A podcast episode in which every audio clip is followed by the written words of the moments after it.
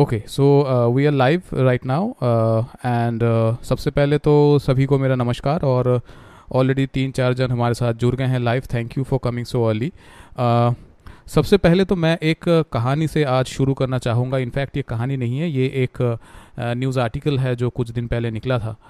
और ये ऐसा है कि एक 12 साल की बच्ची जो तेलंगाना से अपने माँ बाप के साथ निकली थी बाई रोड, वो लोग आने की कोशिश कर रहे थे छत्तीसगढ़। और ऑन द वे ये बच्ची ने दम तोड़ दिया। और ये सिर्फ जो है 14 या 15 किलोमीटर ही दूर थी अपने घर से। इस तरह के जब न्यूज़ हम पढ़ते हैं तो हमें अंदर से बहुत कुछ फील होता है। हम लोग बहुत इमोशनल हो जाते हैं कि ऐसे मोमेंट पे जहाँ पे कि पूरा दुनिया जो है लॉकडाउन में है और इस तरीके से मौत हो रही है। 2 दिन पहले की घटना है जिस तरीके से हम लोगों ने रेल दुर्घटना में 16 लोगों की जान गई। ये सारे न्यूज़ जब हमारे मन के अंदर प्रवेश करता है तो हम थोड़े से अंदर से विचलित हो उठते हैं।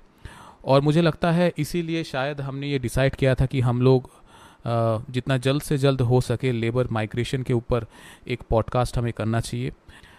आज मेरे साथ जो गेस्ट हैं ये मेरे बहुत ही अजीज़ दोस्त हैं, बहुत बचपन के दोस्त हैं। अमित घोष नाम है और इनका परिचय ऐसा है कि ये असिस्टेंट प्रोफेसर हैं, असिस्टेंट प्रोफेसर इंचार्ज हैं school of legal studies Neotia university Kolkata से। आज हम इनसे काफ़ी डिटेल में बात करेंगे कि क्या है लेबर माइग्रेशन का प्रॉब्लम और क्यों हो रहा है इतने सारे प्रॉब्लम, और कोशिश करेंगे इसको इन डेप्थ जानने की। तो शुरू करने से पहले मैं एक स्टैट आप लोगों को देना चाहता हूं जो काफ़ी शॉकिंग है। शॉकिंग नहीं बोलूँगा, काफ़ी इंटरेस्टिंग भी है। दोस्तों, हमारे देश में हर साल जो ये लेबर माइग्रेशन होता है, मतलब छोटे छोटे शहर से, कस्बे से, विलेज से जितने भी लोग माइग्रेट करके बड़े शहरों में काम करने आते हैं और जिनको हम अनऑर्गेनाइज्ड सेक्टर कहते हैं, आप माने या ना माने 40 मिलियन लोग हर साल माइग्रेट करते हैं पूरे भारतवर्ष में इस काम के सिलसिले में। 40 मिलियन मतलब 4 करोड़ लोग। और ये ऑफिशियल डेटा है, शायद अनऑफिशियल डेटा इससे कई गुना ज़्यादा हो सकता है। और इसी से जुड़ा हुआ है मेरा सवाल। Amit, can you hear me? आप मुझे सुन सकते हो? हाँ बिल्कुल। हाँ, तो अमित अगर आप थोड़े से अपने बारे में बता देंगे। मैंने तो एक बहुत ही फॉर्मल से इंट्रोडक्शन दे दिया है, अगर आप थोड़ा सा अपना इंट्रोडक्शन देंगे तो हमारे लिसनर्स को पता चल जाएगा कि वो आप किससे बात कर रहे हैं। अच्छा, पहले तो प्रोजेक्ट नोमैड को धन्यवाद बहुत ही। और मेरा अपने बारे में जो कहना है, मैं तो एक स्टूडेंट हूँ लॉ का और मैं पढ़ाता हूँ। And for life long I will be the student of law only. एक यूनिवर्सिटी में हूँ, उधर के इंचार्ज बन के, school of legal studies Nehru university Kolkata में। और उससे पहले मैं वकालत करता था कलकत्ता हाई कोर्ट में, एंड अभी मैं यूनिवर्सिटी में पढ़ाता हूँ। एंड आज का जो टॉपिक है ये मेरे बहुत ही करीब एक टॉपिक है, क्योंकि इसके ऊपर मैंने बहुत सारे रिसर्च भी किया है, पेपर भी लिखा है और इसके बारे में मैं बताता रहता हूँ इधर उधर, लेबर माइग्रेशन के बारे में, रिफ्यूजी के बारे में। So I know certain things about this particular topic. बहुत बढ़िया। अमित, जो मैंने अभी एक जस्ट पॉइंट रेस किया था कि हमारे देश में हर साल 4 करोड़ 40 मिलियन लोग माइग्रेट करते हैं काम के सिलसिले में। तो मैं ये जानना चाहूँगा कि ऐसा क्या कारण है कि इतने बड़े तादाद पे, इतने बड़े नंबर पे लोग माइग्रेट करते हैं काम के लिए? क्या कारण हो सकता है? देखिए, पहले तो जो आपने जो डेटा दिया है वो उसको मैं थोड़ा करेक्ट कर देता हूँ। 2011 का जो सेंसस बता रहे हैं उसमें से 45.36 करोड़ इंटर माइग्रेटिंग वर्कर्स हैं। उसमें से 37% अपना टोटल पॉपुलेशन हम लोग का देश का, उसमें 37% दे आर द पॉपुलेशन। 2001 का अगर सेंसस देखा जाए तो there is 31.45 crore peoples are interested migrant. इसके अलावा अगर आप 2017 का इकोनॉमिक सर्वे अगर देखा जाए तो 2011 से लेके 2016 तक उनका भी वो कहना है कि ये जो माइग्रेंट वर्कर है ये ज़्यादा से ज़्यादा एक स्टेट से दूसरे स्टेट में जाते हैं और माइग्रेंट वर्करों में ज्यादा से ज्यादा, ऐसा नहीं है कि those who are working there जा रहे हैं सिर्फ मेल है, number of their family females are also there. And कहाँ काम करती है लोग, ये लोग काम करते हैं migrant labour basically are two kinds, casual and unskilled labour. ये लोग कहाँ काम करते हैं, हैंडीक्राफ्ट में काम करते हैं, कॉन्ट्रैक्ट लेबर काम करते हैं, ब्रिक क्लीन इंडस्ट्री में काम करते हैं, कंस्ट्रक्शन साइट में काम करते हैं, हाउस होल्ड वर्कर जो है हम लोगों के घर में, कभी कभी शहरों में, बड़े बड़े शहरों में काम करते हैं, कारपेट इंडस्ट्री में काम करते हैं, फिर ऑर्नामेंट मेकिंग इंडस्ट्री में काम करते हैं। ये सब जो लोग काम करते हैं अपने हमारे देश की इकोनॉमिक में जो काम करते हैं, ये लोग ही काम करते हैं। अब इसका कारण अगर देखा जाए तो इसका तीन कारण हो सकता है। पहली बात तो इकोनॉमिकल एक कारण है कि पॉवर्टी, दूसरी बात है लैक ऑफ अपॉर्चुनिटी, इन लोगों के पास साधन नहीं है कुछ करने का, और दूसरी बात है कि ये फैमिली बड़ा हो जाता है तो वो लोग काम के खोजने के लिए बड़े बड़े शहरों में जाते रहते हैं। सामाजिक भी एक कारण होता है, सामाजिक कारण जो है वो है ये लेस सिविक एम्यूनिटीज मिलता रहता है, और कास्ट फैक्टर भी एक है। Caste factor, I am not saying that only the schedule caste and schedule tribe property go for migrant labour, general caste Hindu those who are they also go for migrant labour. क्यों? क्योंकि समाज में जहाँ पे ये लोग बसते हैं, जहाँ पे इन लोगों का घर है गाँव में, वो लोग उधर काम अगर चाहते हैं भी कुछ काम करने के लिए, सोचिए कि कहीं जाके काम के लिए जाए तो उन लोगों को नौकरी नहीं मिलता है, तो वो लोग सोचते कि मैं अगर कहीं और चला जाऊं तो कम से कम मेरा इधर काम करने का तरीका जो है, ये जो मैं जहाँ पे रहता हूँ गांव में, लोग ठीक है ये बाहर जाके काम कर रहा है, वो लोग नहीं जानेंगे। ये एक है। साइकोलॉजिकल भी एक कारण होता है, ये साइकोलॉजिकल जो कारण है उसका कारण तो ये एक कारण है बहुत बड़ा कि एस्पिरेशन बहुत हाई है कि आज मैं 100 रुपये कमा रहा हूँ, मैं शहर जाऊँगा तो मैं 200 रुपये कमा लूँगा, ये एक कारण होता है। फिर होता है कि उन लोगों का जो लाइफस्टाइल है उसका बहुत ही पुअर फैक्टर में काम करता है। और एक कारण जो अभी ये it's a very grey matter, अभी तक उसके ऊपर थोड़ा काम करना बाकी है, international national wage. Environmental factor एक बहुत बड़ा फैक्टर है।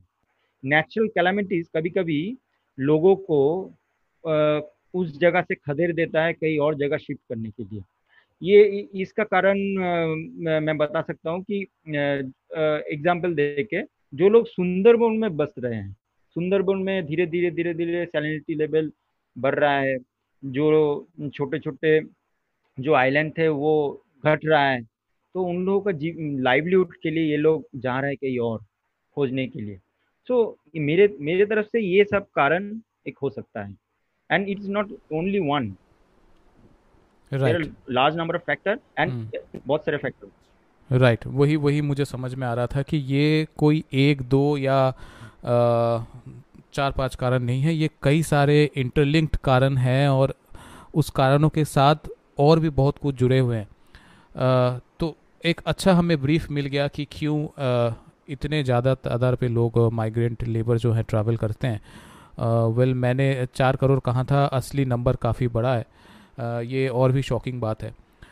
हम मूव ऑन करते हैं। हमारा जो आज का 3-4 मेन मुद्दा टॉपिक है, उसमें से जो पहला टॉपिक है वो हम समझने की कोशिश करेंगे कि जो हमारा एपिडेमिक डिजीज़ एक्ट 1897 जो इंडिया में है, उसको थोड़े से डिटेल में समझेंगे अमित से।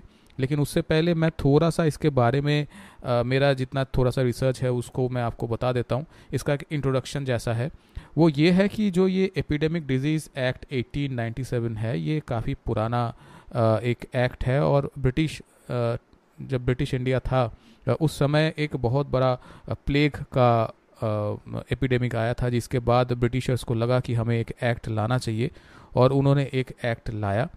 और उसके बाद से काफ़ी इसमें अमेंडमेंट्स हुए हैं। उस अमेंडमेंट के बारे में रिसेंट भी अमेंडमेंट्स हुए हैं, और उसके बारे में हमें अमित विस्तार से बताएंगे। So Amit, can you please elaborate on this epidemic disease act 1897? हाँ, ये जो एक्ट है ये बहुत ही पुराना, तुमने सही कहा कि ये ब्रिटिश ज़माने का एक एक्ट है, उसको फिर से लागू किया गया है। उसका एक कारण है, इसका जो ऑब्जेक्टिव है इस लॉ का, इसका ऑब्जेक्टिव है कि to prevent the spread of dangerous and epidemic diseases. तो एपिडेमिक एक्ट जो है तो ऐसा नहीं है कि हम लोग नया है, ये पहले भी ऐसा हुआ था कि दूसरे देशों में भी ऐसा लेकर आए थे और इसका एक कारण भी है।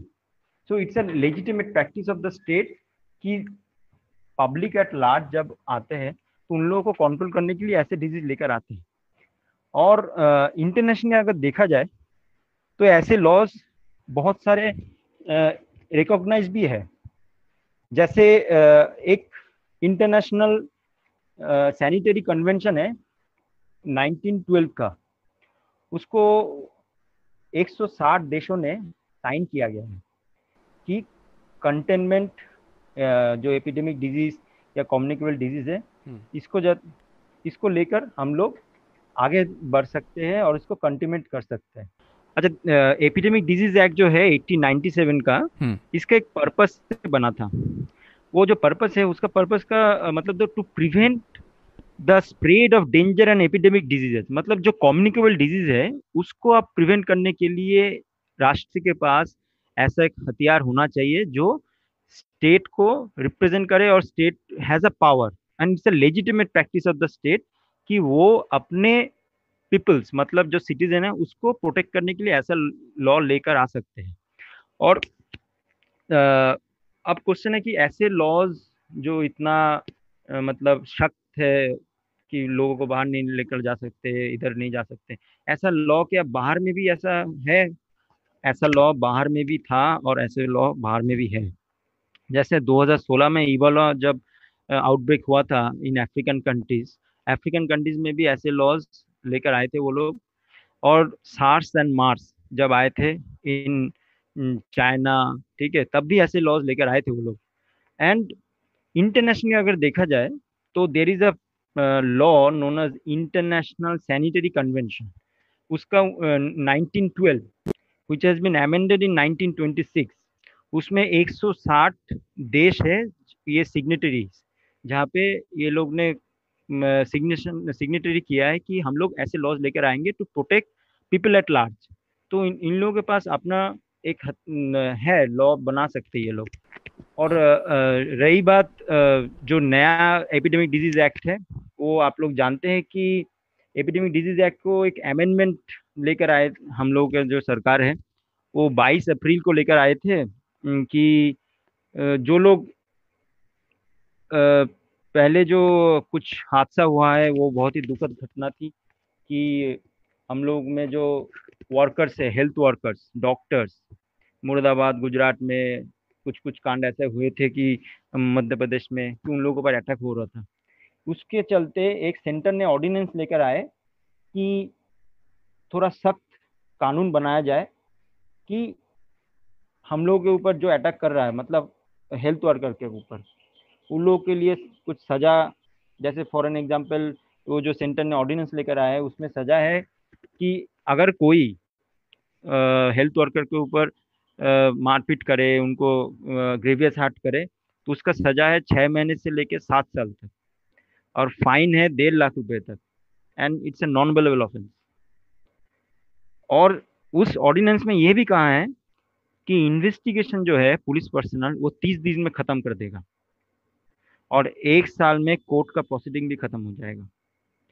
लेकिन मेरा जो मानना है कि ये जो पनिशमेंट 6 महीने से 7 साल तक, फिर एबेटमेंट के लिए 3 महीने से 5 साल तक, ये थोड़ा ज़्यादा हो गया है। मतलब एक प्रिंसिपल है कि हम लोग के क्रिमिनल लॉ में कि everyone shall be presumed to be innocent unless proved. मतलब ये लॉ जब लेकर आए सरकार, उन लोगों के दिमाग में ये था कि जिसने किया है उसको साबित करना पड़ेगा कि तुमने किया नहीं। So it's trying to much more criminalise the act. लेकिन मुझे लगता है कि ऐसे लॉज मतलब ट्रस्ट डेफिसिट स्ट्रेंथनिंग कर पाएंगे कि नहीं कर पाएंगे उसके ऊपर एक ध्यान देना पड़ेगा। और हम लोग जानते हैं कि सरकार ने बहुत सारे मतलब इनिशिएटिव पॉलिसी लिया था कि हम लोग थाली बजाए फिर ताली भी बजाए, और गवर्नमेंट ने फूल भी बरसाया था उधर जो हम लोग के हेल्थ वर्कर थे। तो these are all policy they have framed for themselves. तो कहीं ना कहीं आप बोल रहे हैं कि जो हमारे डिजीज एक्ट है और रिसेंट जो अमेंडमेंट्स हुए हैं वो कहीं ना कहीं पूरे तरीके से जो है हमारे देशवासियों के सिटीजन्स के लिए नहीं बना है, कहीं ना कहीं उसमें लूप होल्स हैं और काफ़ी सारे लूप होल्स हैं, यही आप बोलना चाह रहे हैं? लूप होल्स है, मेरा मानना है कि ये जो लॉज है जो इतना सख्त आफ्टर द ऑर्डिनेंस जारी किया गया है कि 6 महीने से लेकर 7 साल तक, फिर 3 महीने से लेकर 5 साल तक, ये थोड़ा कहीं ना कहीं थोड़ा मतलब कोअर्सिव मेजर ज़्यादा हो गया है। लेस कोअर्सिव होने से सोशल कंट्रोल बना रहता है। ज़्यादा से ज़्यादा पनिशमेंट देने से अगर ये जो सामाजिक कारण है ये अगर मतलब हम लोग को जो लोग अटैक कर रहे हैं उनके ऊपर, ठीक है, हम लोग को समझना चाहिए कि जो लोग तुम फाइन कर रहे हो 1.5 लाख रुपए, वो लोग गरीब है, they are not that kind of people जो वो 1.5 लाख रुपए फाइन दे सकते। तो कहीं ना कहीं ऑब्जेक्टिव वाइज जो लॉ बन रहा है तो ऑब्जेक्टिव तो तुम लोगों का ऑब्जेक्टिव पूरा नहीं हो पाएगा। राइट। और एक चीज़ जो मुझे इधर पे लाना है वो ये है कि जब भी कोई एपिडेमिक या पैंडेमिक डिजीज़ होता है तो थोड़े बहुत लोगों को, सब लोगों को बचाने के लिए कुछ ऐसे मेजर्स लिए जाते हैं जहाँ पर कि लोग अटक जाते हैं, जो बेसिकली हम लोग अभी फेस कर रहे हैं। और मुझे लगता है कि अभी जो हम फेस कर रहे हैं जहाँ पर कि स्टेट गवर्नमेंट, सेंट्रल गवर्नमेंट सब बोल रहे हैं कि हम लोग सबके घर तक राशन पहुँचा देंगे, गरीबों के अकाउंट में पैसा भी डाल देंगे, लेकिन कहीं ना कहीं उनके स्टेटमेंट में और उसका जो इम्प्लीकेशन है, जहाँ इन दोनों के बीच में कहीं ना कहीं एक काफ़ी डिफरेंस दिखाई दे रहा है। मतलब जो वो बोल रहे हैं वो कर नहीं पा रहे हैं, इसका क्या कारण हो सकता है? देखिए, जो कारण हो रहा है अभी कि जो हेल्थ है, public health is a state subject. State subject का मतलब होता है कि हम लोग का देश का जो लॉ है वो चलता है कॉन्स्टिट्यूशन के ऊपर, और कॉन्स्टिट्यूशन में सबको बाधा हुआ है, मतलब chief minister, prime minister, even judiciary, president, सब अपने अपने तरीके से काम करते हैं, और अपना जो स्ट्रक्चर है सेंट्रल एंड स्टेट का वो रहता है फेडरल स्ट्रक्चर के ऊपर। मतलब फेडरल स्ट्रक्चर एक चीज़ है कि सेंटर भी अपना काम करे और स्टेट भी अपना काम करे, उन लोगों का अलग अलग तरीका है काम करने का, कोई अपना काम दूसरे को नहीं करने देगा, ऐसा नहीं है। और ये जो है 7th Schedule of the constitution में ये पूरा रिटर्न है कि कौन क्या काम करेगा। तो पब्लिक हेल्थ जो आता है वो स्टेट सब्जेक्ट में आता है। स्टेट सब्जेक्ट मीन्स कि राज्य सरकार के ऊपर वो दायित्व है करने का। लॉ एंड ऑर्डर सिचुएशन वो भी स्टेट सब्जेक्ट है कि स्टेट करेगा। लेकिन ये जब पब्लिक एट लार्ज का क्वेश्चन आता है कि public at large at stake, तब सेंट्रल गवर्नमेंट क्या कर सकता है? हाँ, कर सकता है। नाउ पब्लिक एट लार्ज का क्वेश्चन में सेंट्रल गवर्नमेंट कर सकता है, लेकिन कोऑर्डिनेशन का एक प्रॉब्लम हो रहा है मुझे लगता है, क्योंकि सेंट्रल ने जब लॉ लेकर आया, ऑर्डिनेंस जारी किया, तो सेंट्रल का एक्ट सबको मानना था क्योंकि ये सेंट्रल डिजीज एक्ट, मतलब सेंट्रल एक्ट था, एपिडेमिक डिजीज एक्ट। लेकिन तुरंत बाद राजस्थान ने एक चेंजेस लेकर आए, ठीक है, उसके बाद ये अपने कर्नाटक गवर्नमेंट भी लेकर आए, फिर उसके बाद यूपी गवर्नमेंट लेकर आए। तो द स्टेट, डिफरेंट स्टेट जो मैं कह रहा हूँ, वो लोग अपने अपने तरीके से बहुत सारे लॉज लेकर आ रहे हैं और दे आर चेंजिंग। मतलब उन लोगों ने तो और भी बढ़ा दिया है लाइफ इम्प्रिजनमेंट। यूपी गवर्नमेंट ने कहा है कि जो लोग हेल्थ रिलेटेड वर्कर्स के साथ कुछ जाति करेंगे तो उन लोगों का सज़ा बहुत ही ज़्यादा खतरनाक सज़ा मिलेगा, तो 5 लाख तक फाइन है उन लोगों का, लाइफ इम्प्रिजनमेंट है। तो ये कहीं ना कहीं मुझे लगता है कि उनका लॉ का नाम है UP public health and epidemic disease control 2020। तो कहीं ना कहीं मुझे लगता है कि इसका जो ऑब्जेक्टिव है वो ख़त्म हो रहा है, तो ये मेरा मानना है। एंड अपार्ट फ्रॉम दैट कि हम लोग में और भी एक लॉ है, वो क्रिमिनल लॉ में आता है, उसका नाम है इंडियन पेनल कोड 1860।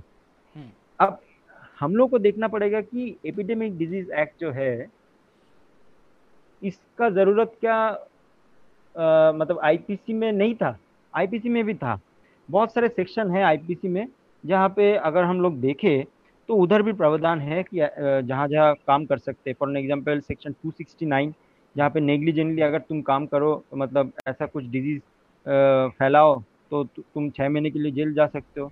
फिर मैलिग्नेंट अगर तुम कुछ कर रहे हो देन ऑल्सो डिजीज तुम भेज रहे हो तो 2 साल के लिए तुम्हें सज़ा मिल सकता है। लेकिन मुझे लगता है कि it's a share of politics कि कौन कितना लॉ स्टैंडिंग करेगा अपना दम पे। ये एक कारण हो सकता है कि वो लोग खुद लॉ लेकर आ रहे हैं, स्टेट लॉज लेकर आ रहे हैं, सेंट्रल लॉज लेकर आ रहे हैं, क्योंकि यूनिफॉर्मिटी ऑफ लॉज अगर नहीं है तो फिर मुझे लगता है कि purpose of the law is defeated अगर यूनिफॉर्मिटी नहीं है। ओके, तो इधर से जो है मुझे लगता है हम अपने ऑलमोस्ट सेकंड टॉपिक पे आ चुके हैं जहाँ पे मैं थोड़ा डिटेल में डिस्कस करना चाहता हूँ कि जो ये पैंडेमिक चालू हुआ है कोविड-19, इसको मद्देनज़र रखते हुए सेंटर और स्टेट का जो गवर्नमेंट है उनके रिलेशन पे थोड़ा सा डिस्कस करते हैं। और मुझे लग रहा है कि हम उसी मोड़ पे आ चुके हैं। तो अभी रिसेंटली जो अभी आप बता रहे हो कि कहीं ना कहीं सेंटर और स्टेट के बीच में कोऑर्डिनेशन मिसिंग है।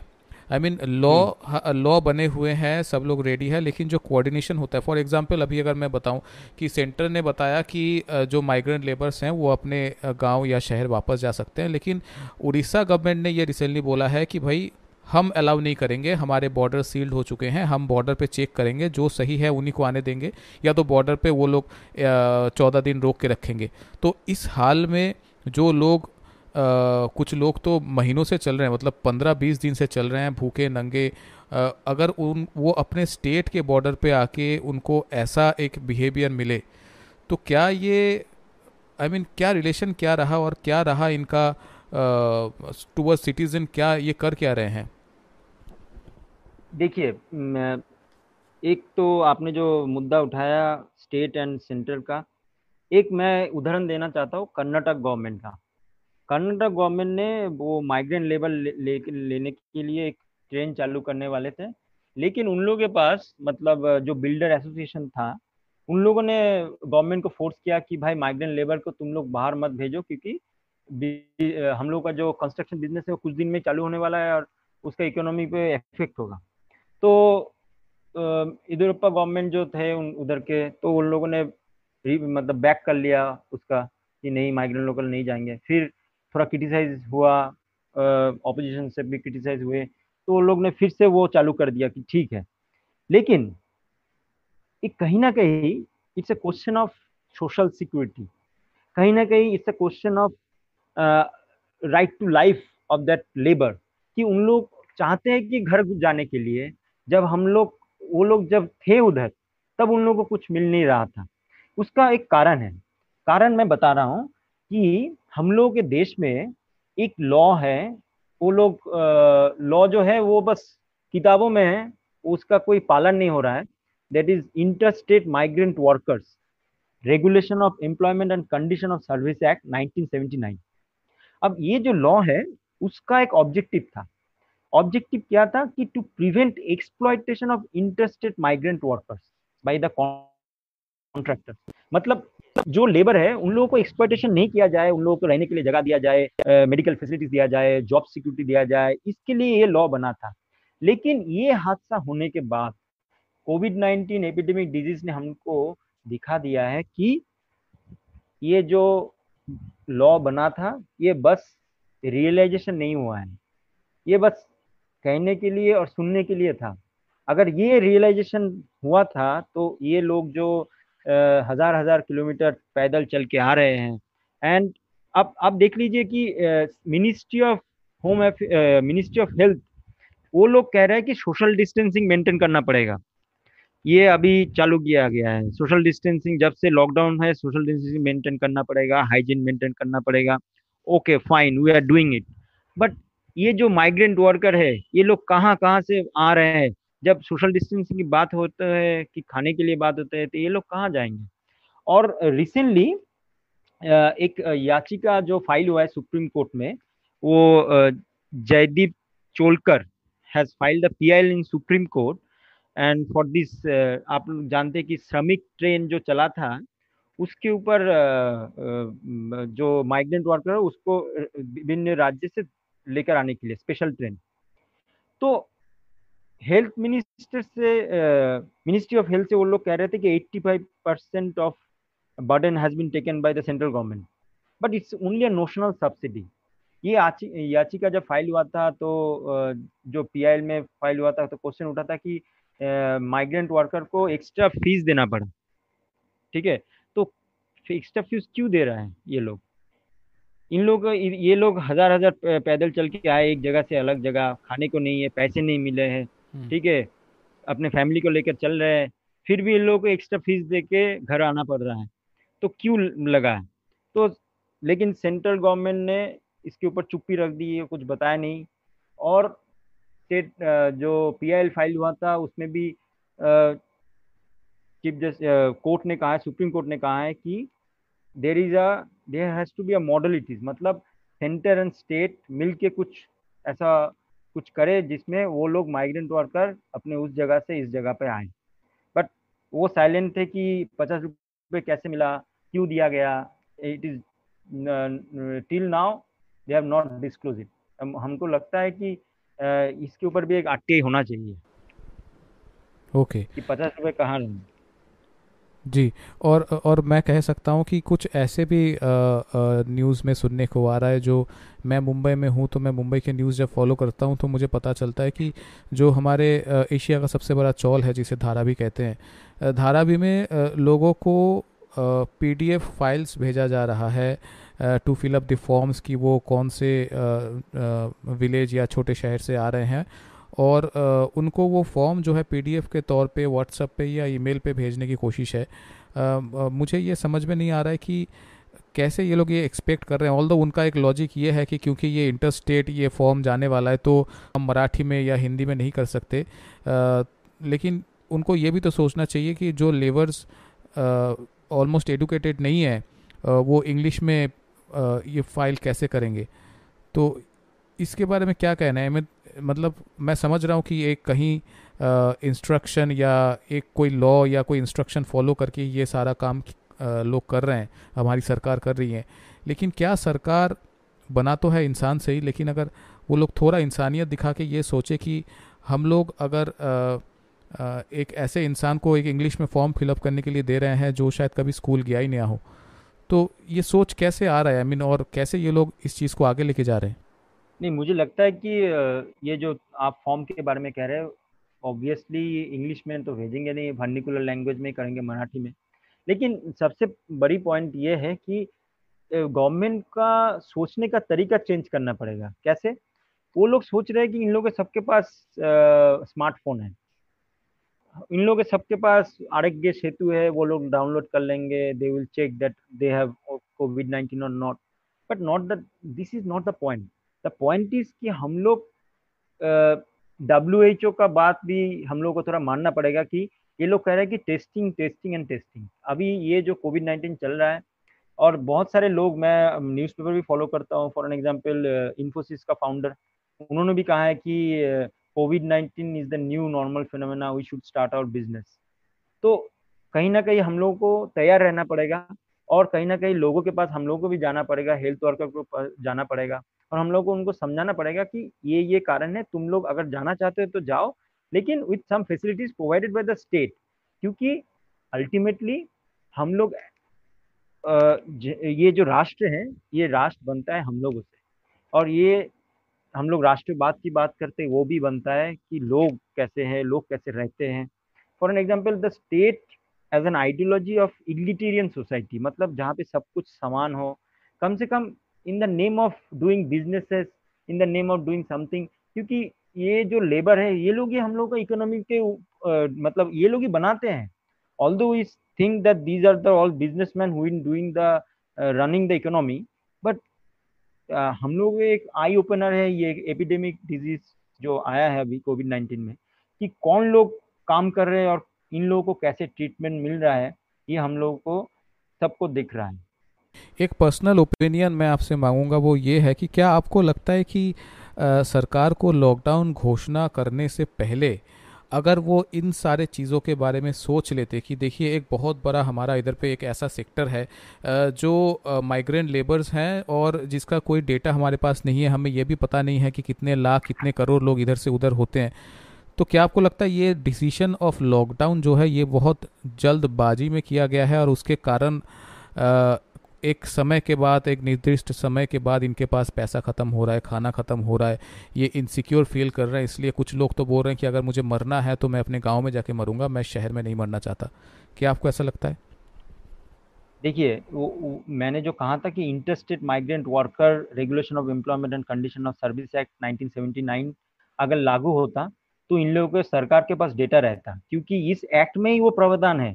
एक्ट में प्रावधान है कि कॉन्ट्रैक्ट के अंडर जो लेबर काम करते हैं, माइग्रेंट लेबर, उन लोगों का डिटेल्स गवर्नमेंट को ऑफिस में जमा करना पड़ेगा। अगर ये रियलाइजेशन सरकार कर लेते हैं कि इंटरस्टेट माइग्रेंट वर्कर को हम लोग को लागू करना पड़ेगा, तो मुझे लगता है कि ये जो इन्फॉर्मेशन माइग्रेंट वर्कर का, ये लोग गवर्नमेंट के पास रहता। लेकिन कहीं ना कहीं इट हैज़ बीन मिस्ड और इम्प्लीमेंटेशन के ऊपर ध्यान नहीं दिया सरकार ने, और ध्यान नहीं दिया, इसी के कारण ये लोग फंस गए हैं। And they are in the middle of the cracks कि कोविड-19 एंड दिस, अब घर में भी आए तो वापस कैसे जाए वो भी ये लोग सोच रहे हैं।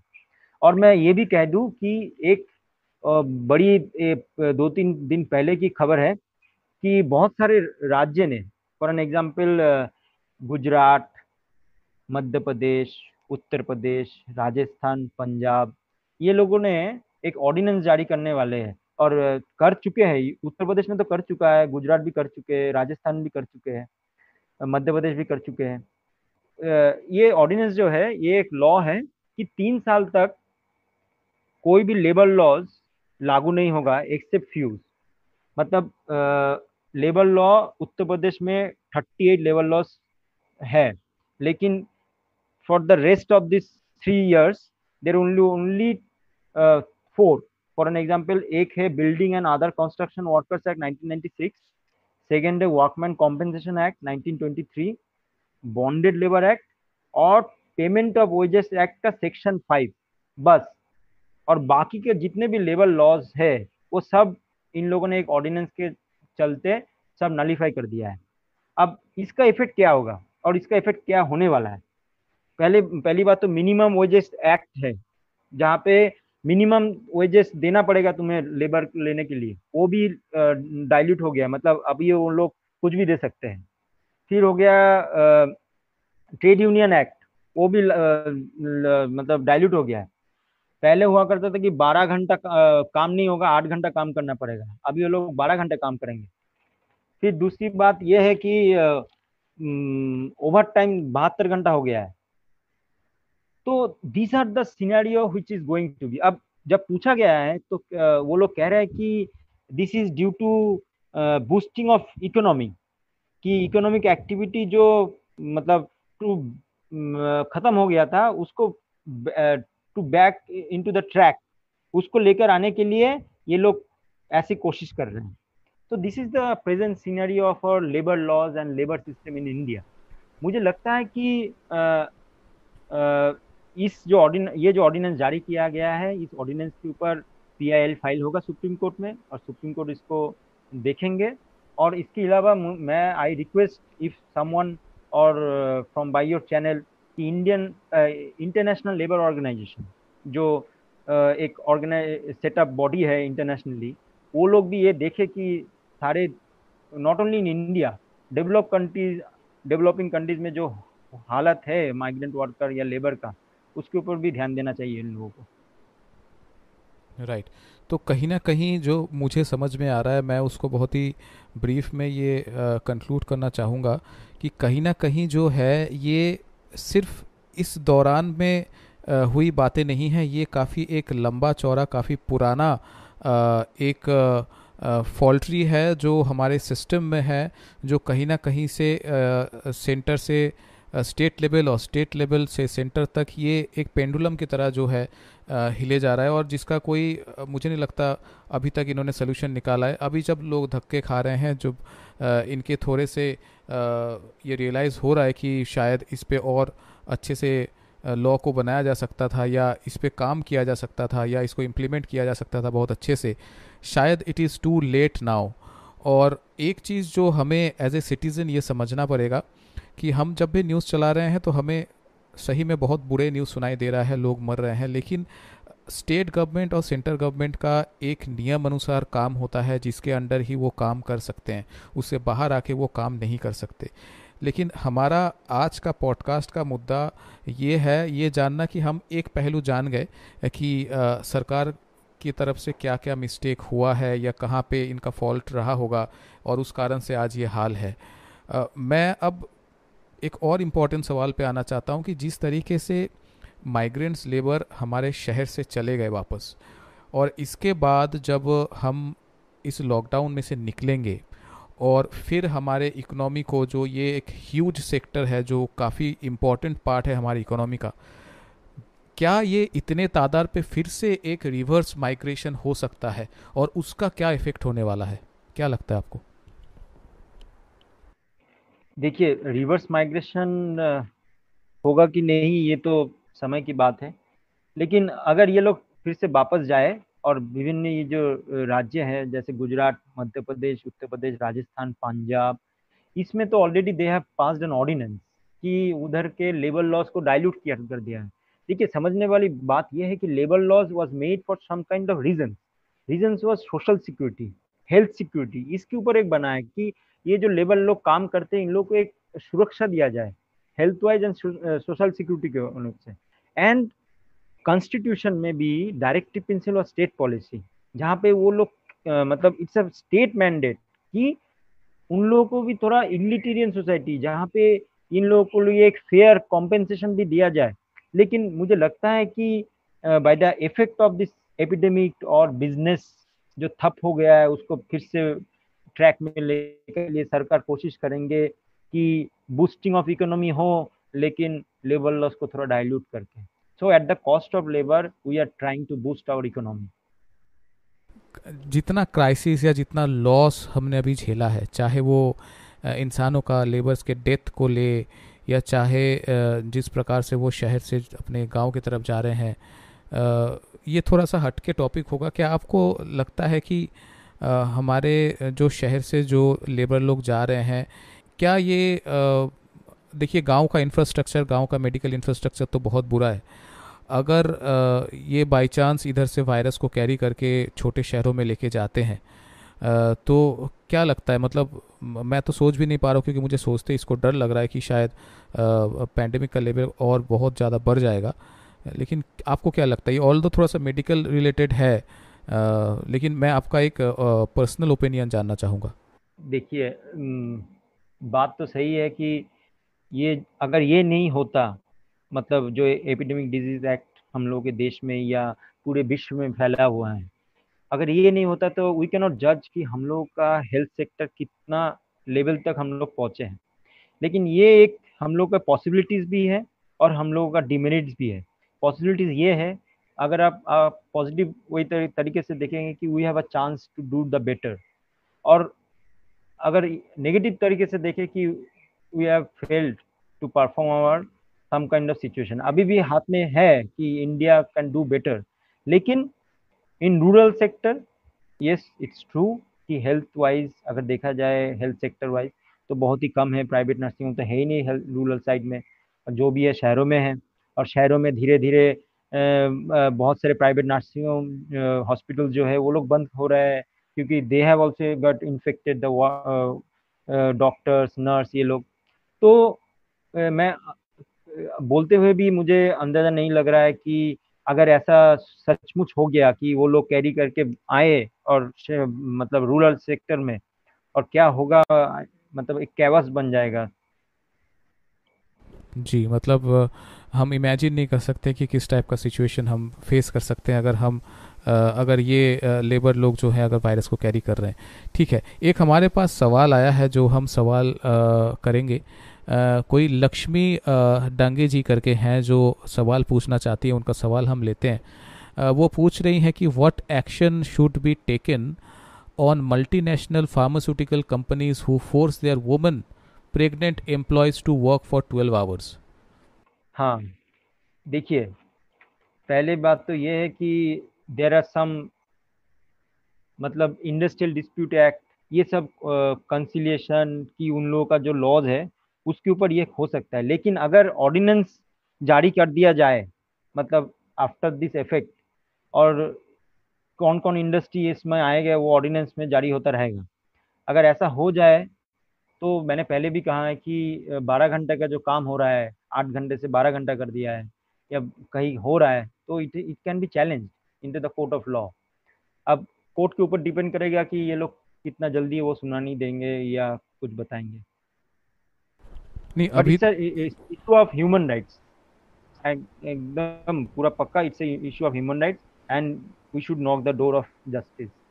नहीं, मैं ये चीज़ जानना चाहूँगा कि अभी का जो प्रेजेंट नियम है वो क्या है। अगर कोई प्रेग्नेंट औरत है, वो भले ही फार्मास्यूटिकल कंपनी में काम करे या कोई भी कंपनी में काम करे, उनके लिए क्या नियम है? उनको क्या 12 घंटे ही काम करना है दूसरे लोगों की तरह, की प्रेजेंट नियम क्या है? What is the rule?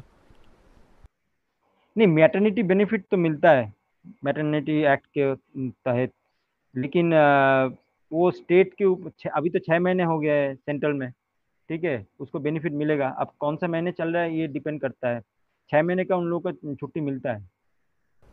Okay okay, so in brief मैं ये कह सकता हूँ, अगर लक्ष्मी जी सुन रहे हैं तो, कि it is obviously case of human rights, और अगर वो चाहें lady, and she will get full paid also, and she will get, okay okay, so it's a clear case of human right violation, और वो इसके अगेंस्ट में जो है केस कर सकती हैं।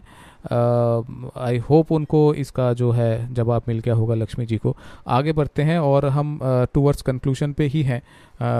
तो मैं बस एक लास्ट कंक्लूशन के हिसाब से अमित आपसे ये जानना चाहूँगा कि देखिए, सिचुएशन है अभी बहुत बुरा, और शायद हम इस डिस्कशन में से इस प्रॉब्लम का सलूशन ना भी निकाल पाए, क्योंकि ये एक बहुत ही लंबा चौड़ा इसका प्रॉब्लम है, बहुत ही इसका डीप प्रॉब्लम है, जहाँ पे सेंटर इन्वॉल्व है, स्टेट लेवल के गवर्नमेंट इन्वॉल्व हैं, बहुत सारे लॉज इन्वॉल्व है, अमेंडमेंट्स इन्वॉल्व हैं, IPL आपका PIL भी दर्ज किया गया है, वो भी इन्वॉल्व है, काफ़ी सारा है, और इससे टाइम टेकिंग। लेकिन इसमें से जो लॉस हो रहा है वो है गरीब लोगों की जान जा रही है। तो आपके हिसाब से एज ए पर्सनल व्यू भी ऐसा क्या करना है? और लोगों को घर से निकाल, मतलब लोग घर से निकल नहीं पा रहे हैं। अगर लोग घर से निकल पाते तो शायद जैसे हम डोनेशन दे रहे हैं, लोगों को खिला रहे हैं, वैसे शायद सिटीज़न ऑफ इंडिया ही आगे आके उनको सहायता करते। अभी तो फ़िलहाल हम लोग न्यूज़ में देख रहे हैं कि कैसे जो है ट्रक वाले जो छोटे छोटे गाड़ी लेके जा रहे हैं, वो छोटे छोटे डिस्टेंस के लिए इनको आगे लेके जा रहे हैं। सो हेल्प आ रहा है, छोटे छोटे गाँव से, जो हाईवे के बाजू में गाँव है, उधर से लोग आ रहे हैं और लोगों को खिला रहे हैं। तो आपके पर्सनल ओपिनियन से अभी ऐसा क्या स्टेट लेवल और गवर्नमेंट लेवल पे कर सकते हैं, staying within the law and the rules of the government? ऐसा इमीडिएट क्या कर सकते हैं कि इन माइग्रेंट लेबर को थोड़ा सा राहत मिले? पहली बात तो ये है कि आपने जो बताया डोनेशन के बारे में, this is a philanthropic approach. ये मैं दे सकता हूँ, आप दे सकते हैं, कोई बड़ा सा ऑर्गेनाइजेशन दे रहा है, that is another different path. PM care fund हो चुका है, लोग दे रहे हैं उसमें, फिर PM नेशनल रिलीफ फंड है, वो भी लोग दे रहे हैं, चीफ मिनिस्टर रिलीफ फंड में दे रहे हैं, वो अलग बात है। इसके अलावा सरकार को क्या करना पड़ेगा?